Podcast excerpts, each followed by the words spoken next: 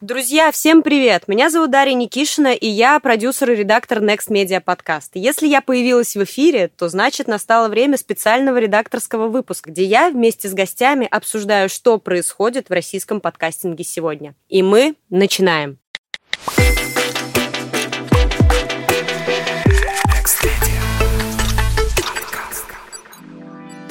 Когда я хочу узнать, что происходит в мире подкастов, то захожу на сайт podcasts.ru. Что удивительно, пока все кричат, что в интернете сплошные подкасты, это пока что единственное русскоязычное издание, посвященное индустрии, в которой я работаю. На сайте можно найти новости подкастинга, интересные подборки, почитать интервью крупных авторов, изучить кейсы, познакомиться с исследованиями рынка. И я могу сказать, что читая этот сайт на регулярной основе, я пришла к выводам, что наша индустрия шагнула вперед. Вот тебе и студии, которые запускают несколько подкастов, подкастов одновременно под ключ.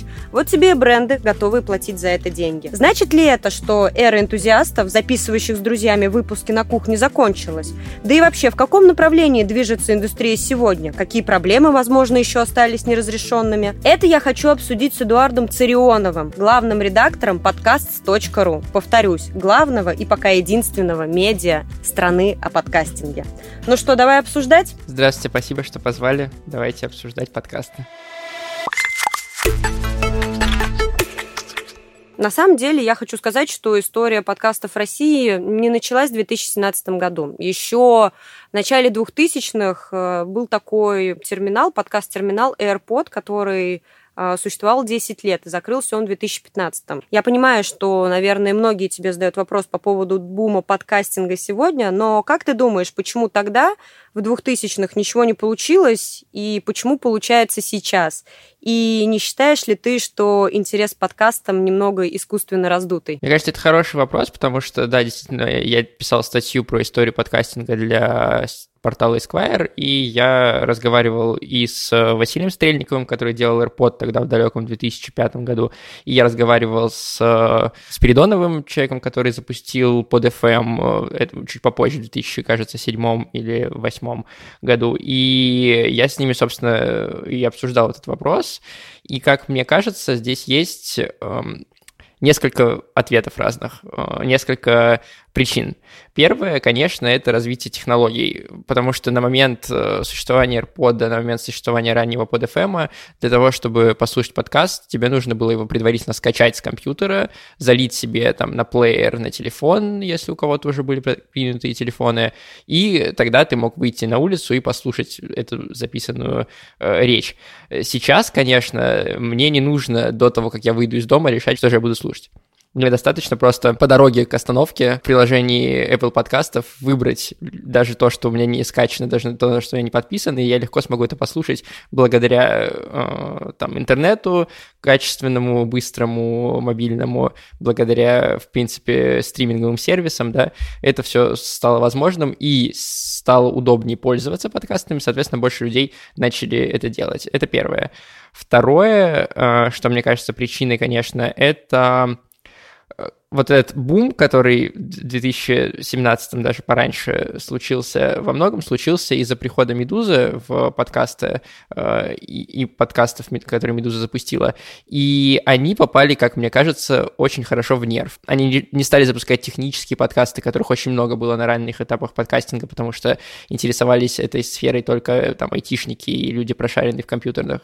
Они запустили что-то, что максимально широкую аудиторию охватывает. Подкаст «Как жить», например, это история просто про жизнь, где три э, женщины разговаривают и отвечают на вопросы слушателей и размышляют на какие-то этические и э, человеческие вопросы. Собственно, и этот подкаст стал сверхпопулярным, люди узнали про этот формат, они поняли, что опа, здесь можно делать и так, здесь не обязательно говорить про айфоны и ноутбуки и программирование, здесь можно говорить на какие-то общечеловеческие вещи, и поэтому, например, сейчас мы видим, что самые популярные э, из всех разделы подкастинга и самые популярные подкасты — это подкасты про отношения, подкасты про секс, Э, подкасты про психологию, то есть все то, что болит у людей, и они как бы эту боль решают каким-то образом или находят э, сопереживание в подкастах. Собственно, это вторая причина, да, попадания в тему.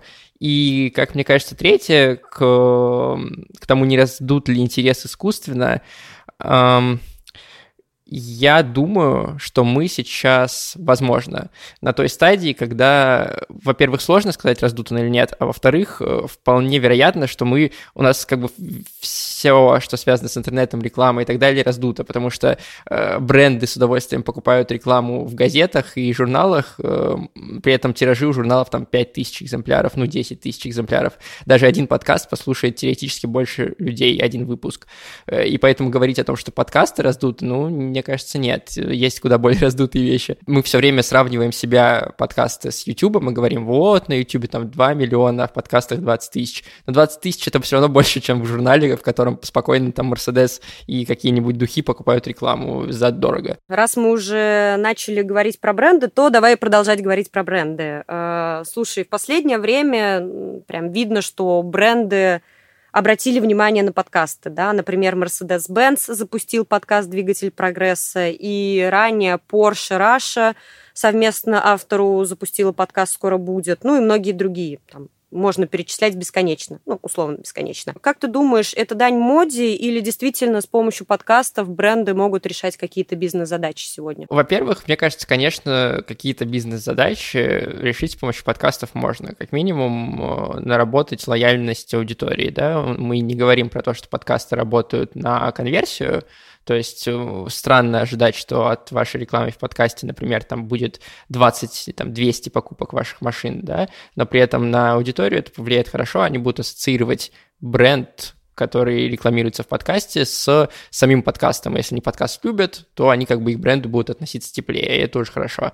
Что касается больших брендов, э, мне кажется, тут важно отметить, что для них, в принципе, эм, появление везде важно. Ну, вот эти, что называется, там 360 э, рекламные э, программы, которые они запускают, рекламные акции, когда они есть в Инстаграме, когда они есть в Твиттере, когда они есть э, там на Ютубе у блогеров, когда они есть где-то еще, там в, в тех же газетах и на телевизоре. Подкасты — это еще один медиум, который они тоже должны занять, чтобы максимально широкую аудиторию вот этими 360 компаниями охватывать. Соответственно, для них может быть не столь важно конверсия, не столь важны переходы там по ссылкам или использование промокодов, сколько сам факт соприкосновения как бы их бренда с людьми, которых они, например, по-другому достать не могут, или дополнительное касание тех людей, которые они там на YouTube уже сперва догнали, и теперь они их еще раз э, догнали. И мы же знаем, что часто реклама не работает, ну так, что там у блогера она появилась, и тут же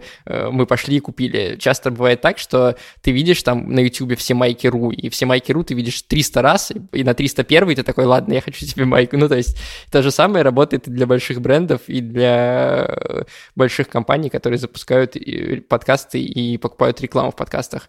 Еще один интересный вопрос, как мне кажется, это то, почему они не интегрируются в существующие подкасты, а запускают свои собственные. Но здесь э, мне кажется, что играет роль тот факт, что им, во-первых, довольно большое предложение есть для этого, то есть есть довольно большое количество студий сейчас, которые это делают. Это первое. Второе, создание собственного подкаста сравнимо по цене там, с рекламой у супер топового блогера на YouTube с одной рекламой, а тут ты запускаешь проект, который может существовать там несколько месяцев, да, э, подкасты банально дешевле. И, наконец, э, здесь еще играет роль то, что мы находимся в таком пузыре, то есть новость о новом запуске подкаста она везде есть, мы, мы ее у себя пишем, и люди ее замечают. А новость о какой-нибудь э, долгой рекламной интеграции или там единичной рекламной интеграции в каком-нибудь подкасте, мы по это, понятное дело, новость писать не будем, и поэтому кажется, что многие бренды только запускают свои проекты, но при этом не рекламируются, хотя на самом деле это не так. Да, согласна, что это было бы странно обходить стороной подкасты. Наверное, это можно сравнить с тем, что если бы, не знаю, там, раньше эти же самые бренды обходили стороной YouTube или Instagram, да, и другие площадки, площадки, которые позволяют э, соприкасаться с потенциальными клиентами. Подкастинг – это формат, который позволит выйти на совершенно иной уровень продвижения, расширить аудиторию и доказать экспертность. И наш курс по созданию подкастов от агентства экспертного маркетинга Next Media – абсолютный must-have для того, чтобы занять эту новую нишу и стать профессиональным подкастером. Также, если у вас нет времени на изучение материалов по созданию подкаста, но вы хотите запустить собственный подкаст, то агентство экспертного маркетинга Next Media может взять на себя весь процесс по созданию и продюсированию авторского подкаста. Наша команда разработает концепцию и стратегию «Создаст подкаст», займется его администрированием и продюсированием, возьмет на себя продвижение и монетизацию. Все подробности в описании к выпуску.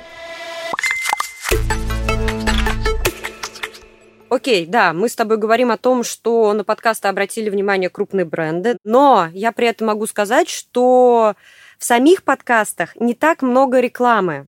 Ну, то есть, как бы, да, бренды запускают свои подкасты, повторяюсь, но не рекламируются в других подкастах. Как ты думаешь, будет ли меняться ситуация? Не знаю, а, почему так происходит? Почему рекламы в подкастах не так уж и много. На самом деле, когда мы говорим о количестве рекламы в подкастах, сейчас в России действительно не очень много, несмотря на то, что да, большие бренды пришли уже, и несмотря на то, что существуют студии. Количественно рекламы не так много. Если мы посмотрим на западный рынок, на западные подкасты, там в одном подкасте может быть 2, 3, 5 рекламных интеграций, раскиданных по выпуску, э, иногда даже блоками. То есть три рекламы подряд идут, как рекламная пауза, как на телевизоре. Дальше мы снова возвращаемся к контенту, который мы слушали. В России пока все-таки один рекламодатель в один выпуск, это уже хорошо. Это уже и слава богу, и классно. А, поэтому как бы пространство для роста, очевидно, есть.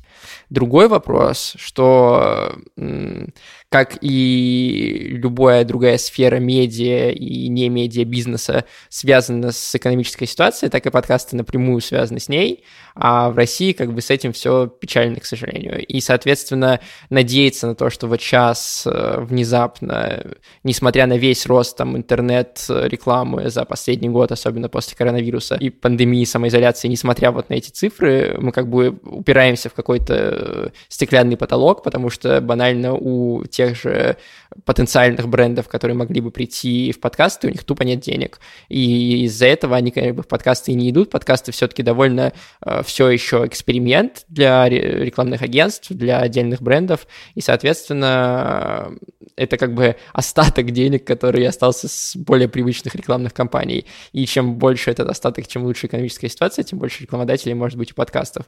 Поэтому, да, очевидно, все расти будет, но не такими быстрыми темпами, к сожалению, как могло бы, если бы у нас была более стабильная и хорошая экономическая ситуация в стране. Как, по-твоему, сколько прослушиваний в среднем должно быть у подкаста, чтобы его можно было считать успешным? Я объясню, к чему я этот веду вопрос. Если мы говорим о подкастах как о площадке, куда могут прийти бренды да, или компании, и где они могут интегрировать свою рекламу, то им ну, действительно нужно показывать там условно успешный успех.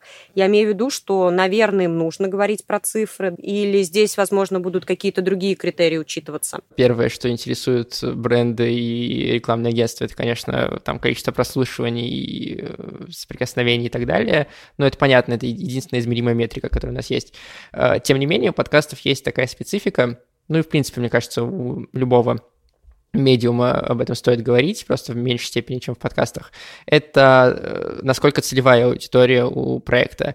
Например, э, если мы хотим продать супердорогую яхту, э, что лучше, попасть с рекламной интеграцией этой яхты в суперуспешный подкаст «Миллионник», но аудитория которого это, ну вот мы все просто банальные люди обычные, или попасть в подкаст, который слушает 100 человек, но из этих 100 человек 90 — это миллионеры. Э, очевидно, что лучше попасть во второй подкаст. То же самое и здесь. Ну, то есть понятно, что яхта — это немножко утрированный пример, но э, у подкастов есть э, возможность создавать нишевые проекты. В подкастах есть возможность создавать нишевые проекты, и эти нишевые проекты могут находить своих рекламодателей, несмотря на, казалось бы, небольшие цифры. Э, это как бы первый важный момент. Э, второй важный момент, э, о котором часто говорит Лев Пикалев из студии подкастерской, это так называемая исчерпаемость ниши. Ну, то есть, если мы делаем подкаст о машинах, например, э, мы понимаем, сколько примерно аудитория интересуется машинами. Или там, например, если мы пишем подкаст про маркетинг, мы можем посмотреть телеграм-каналы про маркетинг, посмотреть, сколько людей интересуются этой темой. И мы найдем там 50 тысяч человек в телеграм-канале, 120 тысяч человек в телеграм-канале, и мы понимаем, что наш подкаст на там 2000 прослушиваний — это маленький подкаст. Если наш подкаст 60 тысяч прослушиваний, он уже хороший подкаст. А потом мы идем в тему театра, смотрим популярные телеграм-каналы и видим, что самые популярные телеграм-каналы про театр — это где-то 3000 человек там 2000, иногда еще меньше. И тогда, если у нас проект подкаста про театр, и он собирает 3000 прослушиваний, то это хороший подкаст, очень качественный, потому что он большую часть аудитории, которая интересуется этой темой, захватывает себе. Это как бы второй вопрос. И третий, уже более такой практический, да, если бренд пришел или рекламодатель пришел, э, и как бы какими цифрами не стыдно щеголять, если мы не берем супер нишевый, да, проект, если мы не про яхты, если мы обычный какой-то бренд, то, наверное, вот от 5000 прослушиваний и выше, это уже может заинтересовать рекламодателей. Супер успешный подкаст — это, ну, там, от 25 тысяч прослушиваний на эпизод. Соответственно, больше, ну, это уже там единицы добираются. Э, меньше 5000 — это большая часть подкастов, которые есть на рынке, потому что э, в среднем колеблется, мне кажется, это моя экспертная оценка, она никак не подтверждена никакими исследованиями. Как мне кажется, среднее количество прослушиваний подкаста колеблется в России, ну, около тысячи. Ну, то есть есть очень много маленьких, там по 100 человек, которых друзья только слушают. Есть супер большие, а среднее число, мне кажется, это там тысяча, тысяча эпизод прослушиваний.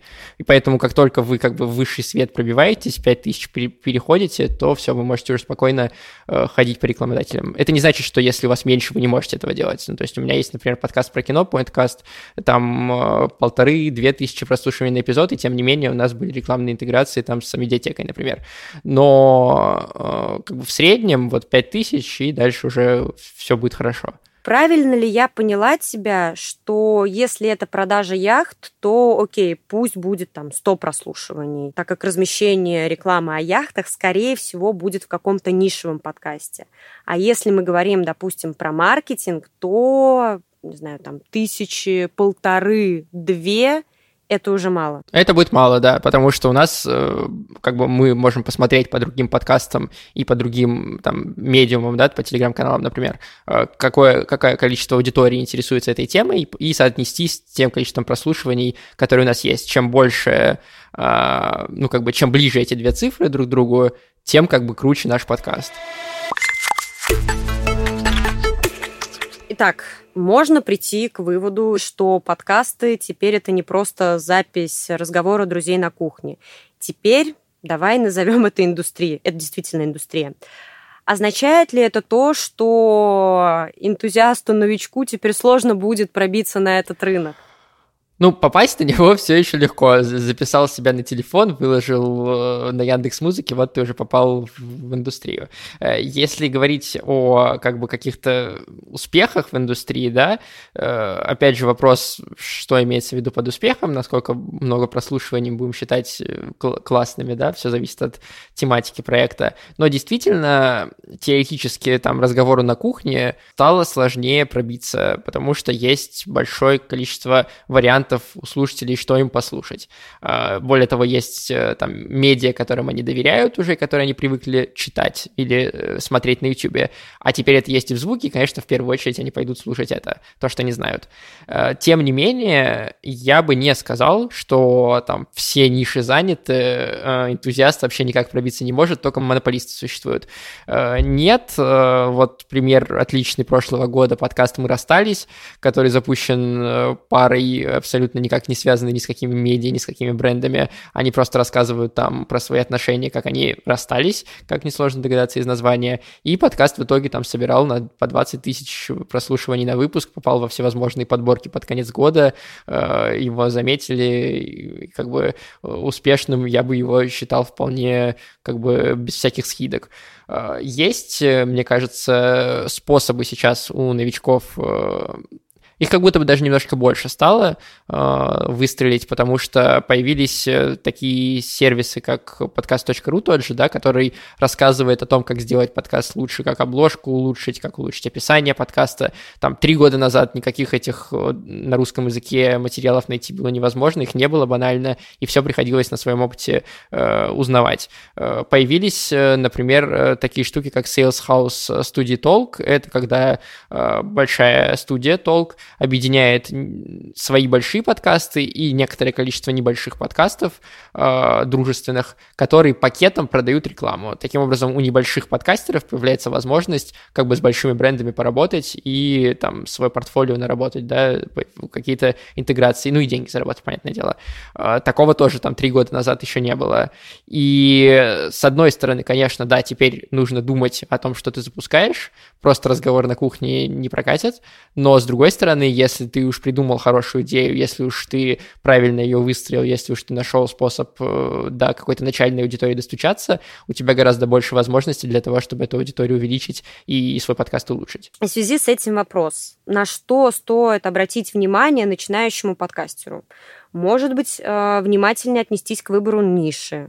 Допустим, в теме бизнес давно появились подкасты с крутым продакшеном, и поэтому сложно будет заявить о себе. Возможно, нужно отказаться от интервью, так как подкастов в таком формате тоже довольно много. Ну, вот твой совет хотелось бы услышать. Ну, конечно, нужно посмотреть на нишу, во-первых, э, но я бы не сказал, что, например, ниша бизнеса очень сильно занята. У нас есть довольно большое количество э, плюс-минус одинаковых, назовем это так, подкастов, интервью, которые, да, окей, местами кому-то интересны, кто-то их слушает, но по большому счету прорывными назвать их сложно. И у нас есть два, э, может быть, чуть больше, да, ну вот я два всплывают у меня в голове, э, там, прорывных подкаста про бизнес, это э, «Заварили бизнес» и «Либо выйдет, либо нет». Как бы нарративные истории, рассказывающие про создание бизнеса. Таких мало, никто там то, как материал подает «Заварили бизнес», еще не повторил. И э, такой же успех не приобрел. Не потому, что это невозможно, а потому, что это банально сложнее, чем делать интервью. И если человек обладает необходимыми навыками, и у него есть история, которую он может рассказать, он вполне может даже в эту якобы занятую нишу войти. Там то же самое касается, например, не знаю, кино, да, мы говорим о том, что подкастов про кино много, а на самом деле, когда ты начинаешь считать э, подкасты о кино, которые действуют и которых больше там 500 прослушиваний, их там пальцев двух рук хватит, чтобы посчитать, чего по сравнению там с каналами на YouTube про кино э, не сравнится, да, в количестве. И понятное дело, что если будет интересная призма, если будет интересный угол, под которым это все подается, э, подкаст может выстрелить. Стоит тут, наверное, мне кажется, действительно поиграть с форматами, потому что есть хрестоматийный пример, который часто приводят. Это э, если ты записываешь интервью с интересным гостем, ну, как бы окей. А если ты записываешь интервью с интересным гостем, и вы едите халапенье э, до тех пор, пока вам не станет плохо, э, сразу как бы интерес появляется это действительно послушать. Хотя, казалось бы, и тут интервью, и тут интервью. Если есть интересный угол, это может стать э, успешным даже в занятой нише, якобы занятой нише.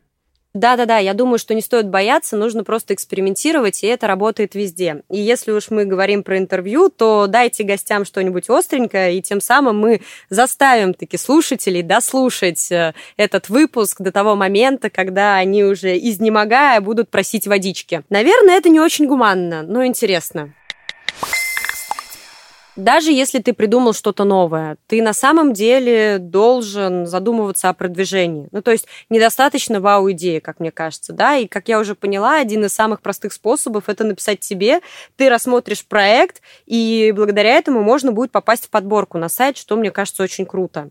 Да, мне можно скидывать свои проекты. Я не очень быстро, потому что довольно большой поток их, но я их все отслушиваю и либо возвращаюсь с фидбэком, если я считаю, что подкаст по каким-то причинам э, недостаточно хорош, или если он достаточно хороший, я просто добавляю его там в подборку, или подкасты недели. У нас каждую неделю выходит э, по понедельникам мы рекомендуем два подкаста, один новый и один, может быть, старым, э, который мы советуем послушать. И я тут похвастаюсь просто сегодня я смотрел э, из э, э, нового Apple подкаста, ну, то есть фичеринг Apple подкаста, из э, там 12, кажется, подкастов, которые там есть, 10 или 9 это те, про которые мы писали. Что еще нужно сделать? Я думаю, недостаточно просто опубликовать э, в Фейсбуке или там еще где-либо свой подкаст и ждать, пока его послушают друзья, а потом, возможно, эти друзья еще порекомендуют своим же друзьям это послушать, да?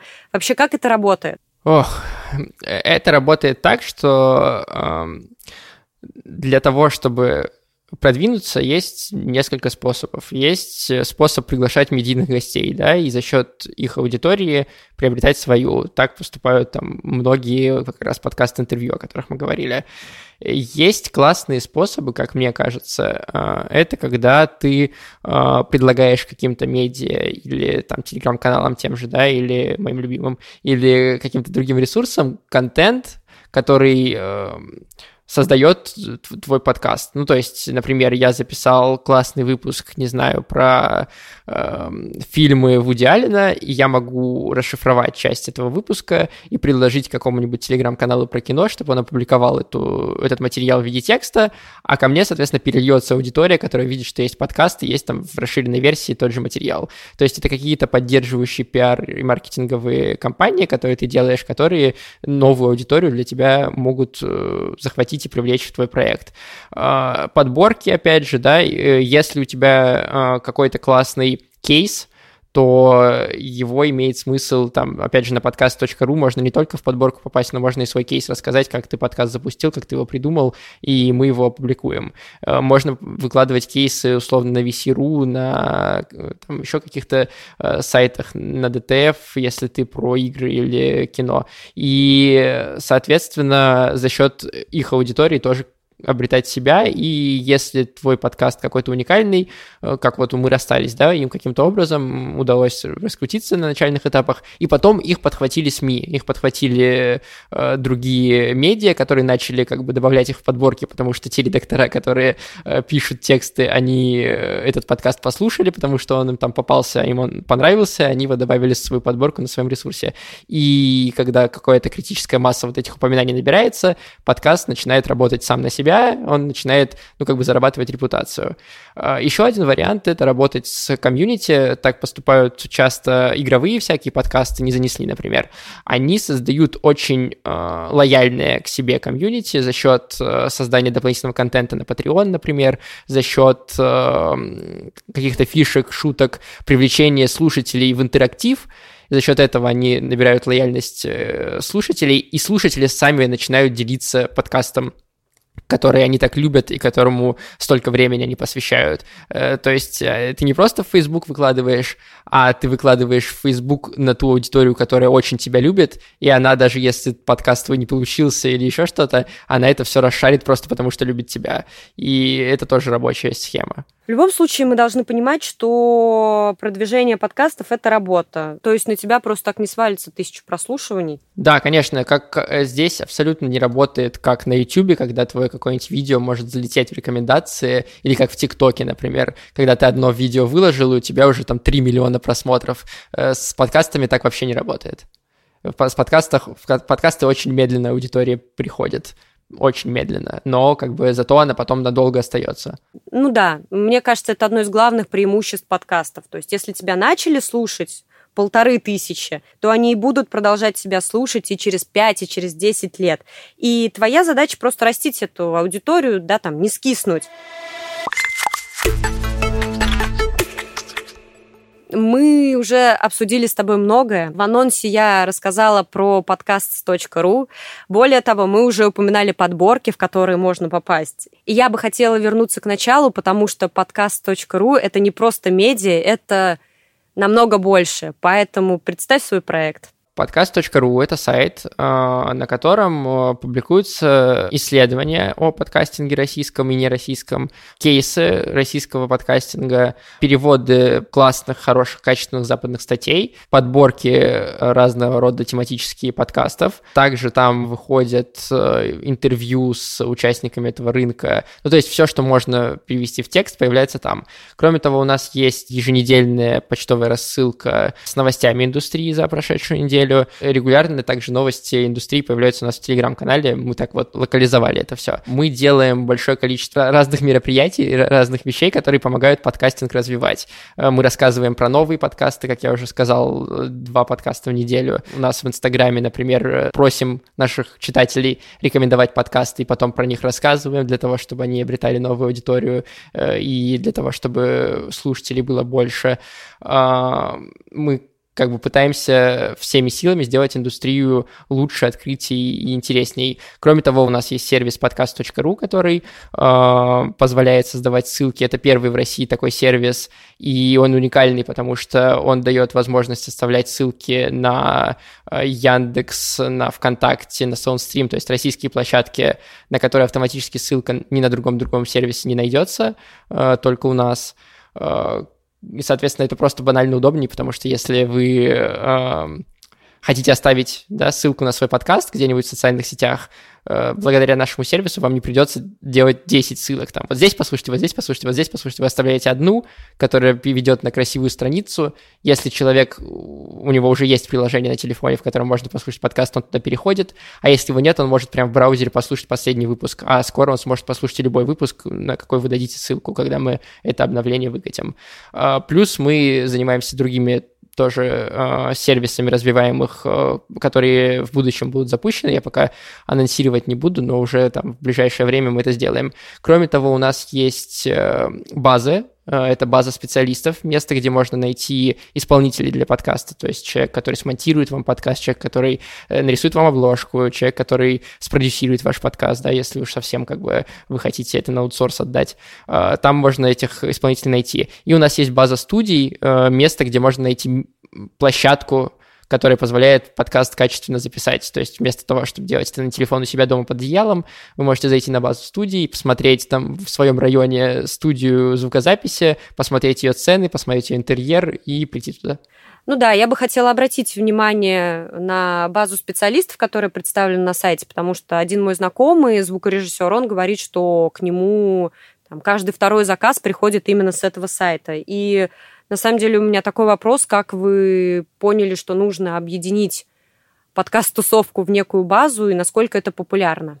Ну, база, скажем так, третья страница по популярности у нас на сайте за все время. То есть она стабильно приносит трафик, и стабильно много людей пользуются э, базой. А, как бы какое количество из них конвертируется в клиентов, мы не знаем, потому что мы это не регулируем, потому что это абсолютно открытая база, то есть мы не берем никаких процентов с тех, кто ей пользуется, ничего. То есть абсолютно бескорыстная история. Э, как мы ее поняли, что она нужна? Есть там, если ты ищешь, э, я не знаю, репетитора, есть специальные сервисы, если ты ищешь слесаря, есть специальные сервисы, сервиса, если ты ищешь звукорежиссера для подкаста, почему-то такого сервиса нет, вот мы его сделали. А, как мы решаем, кто туда может попасть, а кто нет, и как отбираем, нам на почту приходят заявки, и мы смотрим на качество и количество тех э, проектов, которые сделал человек. Если он сделал один малоизвестный свой подкаст, например, то, скорее всего, в базу специалистов мы его не добавим. Но это какой-то уникальный случай должен быть. Если он э, зарекомендовал себя в этом проекте, в этом проекте, в этом проекте, мы видим, что они качественные по звуку или там по наполнению, в зависимости от того, чем этот специалист занимался, то мы его в ближайшем обновлении, там, в течение пары недель э, в базу добавляем. Отлично. Мне кажется, ты уже частично ответил на вопрос, но давай еще раз. Как, по-твоему, какие проблемы индустрии решает ваш сайт? А, во-первых, discoverability подкастов. То есть э, их э, ну, доступность поиска и доступность нахождения новых проектов. А, раньше для того, чтобы найти подкаст, который тебе интересен, нужно было, ну, как бы сломать ногу себе в подкаст-приложении или там э, ковыряясь по разным сайтам. Сейчас достаточно залезть на, на наш сайт и ввести там, не знаю, подкасты про английский. У нас есть подборка уже проектов, которые э, про это рассказывают. Если ты, например, не знаешь, какой подкаст ты хочешь послушать, но тебе хочется что-то интересное, достаточно зайти в наш Инстаграм и посмотреть, или в э, Телеграм-канал и посмотреть, какие подкасты мы рекомендовали там на прошлой неделе до этого, и по описаниям посмотреть и выбрать. Э, это гораздо, мне кажется, проще и, э, ну, как бы консолидирует слушателей в одном месте и позволяет найти новую аудиторию и найти новые проекты для этой аудитории.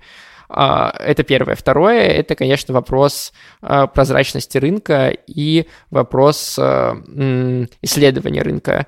Мы сделали, например, в конце прошлого года самое, на мой взгляд, сейчас, которое есть на рынке, точное исследование того, на каких площадках слушают подкасты в России – и это, мне кажется, важно понимать. Э, какие-то э, другие там э, количество оценок, там, какие прогнозы у нас есть на будущее, какие результаты 2020 года у нас есть. Ну, то есть вот это все, оно позволяет более светлым взглядом, более как-то точно понять, что в индустрии происходит. И это тоже важно. Наконец, третье, как мне кажется, разговор о подкастах важен для расширения аудитории подкастов. Чем больше про подкасты мы слышим, тем больше книг, текстов, подборок, статей, я не знаю, упоминаний, просто самого слова подкасты существует в пространстве людей, тем больше они как бы доверяют тому, что, что это такое, и более того узнают, что это такое, если совсем уж, да, не столичные жители. И, соответственно, мы вот заполняем вот эту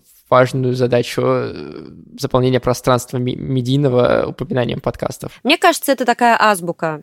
Если ты интересуешься новостями подкастинга, заходи, пожалуйста, на сайт, вот они тебе. Если ты хочешь запустить свой подкаст, то, пожалуйста, опять иди на сайт, э, ты найдешь много полезной информации. Более того, как мы уже говорили, есть база специалистов, которая поможет тебе создать твой проект. Одним словом, подкаст.ру — это о дивный мир подкастинга. Да, я хотел буквально просто еще дополнить одну мысль, э, она вот только что у меня появилась, что для самих эм, там студий, например, очень полезен наш сайт бывает, потому что, например, мы пишем кейсы каких-то проектов, и там мы пишем кейс студии Brainstorm FM, и студия там Богема, например, узнает из этого кейса что-то про студию Brainstorm FM, что она в своей работе не интегрировала, и она интегрирует, становится лучше, э, находит новых рекламодателей. То есть это тоже такой обмен опытом внутри индустрии, э, который мы можем э, предоставлять авторам и студиям и брендам.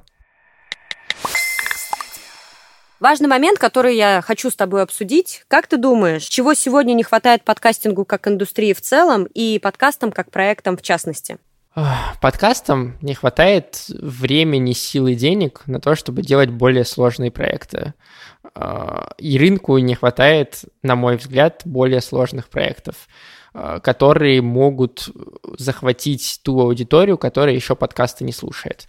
Э, это, например, э, хрестоматийная история с «Как жить» Медузы, это история с подкастом «История русского секса» студии «Либо-либо», которая однозначно как бы выстрелила и собрала ту аудиторию, которая до этого, возможно, даже подкастами не интересовалась. И вот если такого будет больше, то это сделает лучше индустрии. И это, конечно, завязано, а, на таланте исполнителей, но я не сомневаюсь, что в России достаточно классных э, редакторов, э, сценаристов, медийщиков, в принципе, которые могут это исполнить, а, б, на финансах. И тут мы возвращаемся к тому, что я говорил про российскую экономику, да, если бы все у нас в стране было бы лучше глобально, то и подкастам жилось бы лучше. Вообще, как, по-твоему, будет развиваться индустрия подкастинга? Э, какое будущее ждет подкастинг? Надеюсь, что светлое. Надеюсь, что яркое, блестящее и полное денег слушателей и э, новых интересных проектов. По крайней мере, я со своей стороны подкаст.ру все усилия прикладываю для того, чтобы именно такое будущее сбылось, а не будущее, когда мы, э, как далекий AirPod в 2015 году, говорим, что подкастинг умер. Вот такого будущего бы не хотелось. Вот на самом деле история AirPods — это страшный сон любого подкастера или подкаст-студии. Хотя ты при этом звучишь очень жизнеутверждающе, и мне это безумно нравится. Ну и в целом я думаю, что ты, что я и многие другие наши коллеги делают все для того, чтобы индустрия развивалась. Ну что, друзья, большое спасибо, что были сегодня с нами и дослушали этот выпуск до конца. Я призываю со своей стороны вас не бояться и запускать собственные проекты. И даже если у вас не будет миллионов прослушиваний, но ваша мама вам скажет, какой вы молодец, я считаю, что это уже большой-большой результат и попадание в вечность. Спасибо, друзья! Друзья, мы хотим понимать, что подкаст это не только наша прихоть, но еще и важный, полезный для вас контент, поэтому рассчитываем на обратную связь. Вы можете оставлять свои отзывы и оценки Next Media подкасту в Apple Podcast, CastBox, SoundCloud и в нашем сообществе ВКонтакте. Кстати, если вы подписаны на нас в Apple подкастах, то выпуск вы получите сразу же, как только мы его загрузим. Без подписки наши выпуски появляются в ваших устройствах не так быстро. Так уж работают алгоритмы. Ну и, конечно, Конечно, если наш подкаст находится в числе ваших любимых, то будем рады, если вы его порекомендуете своим друзьям. Спасибо! Спасибо.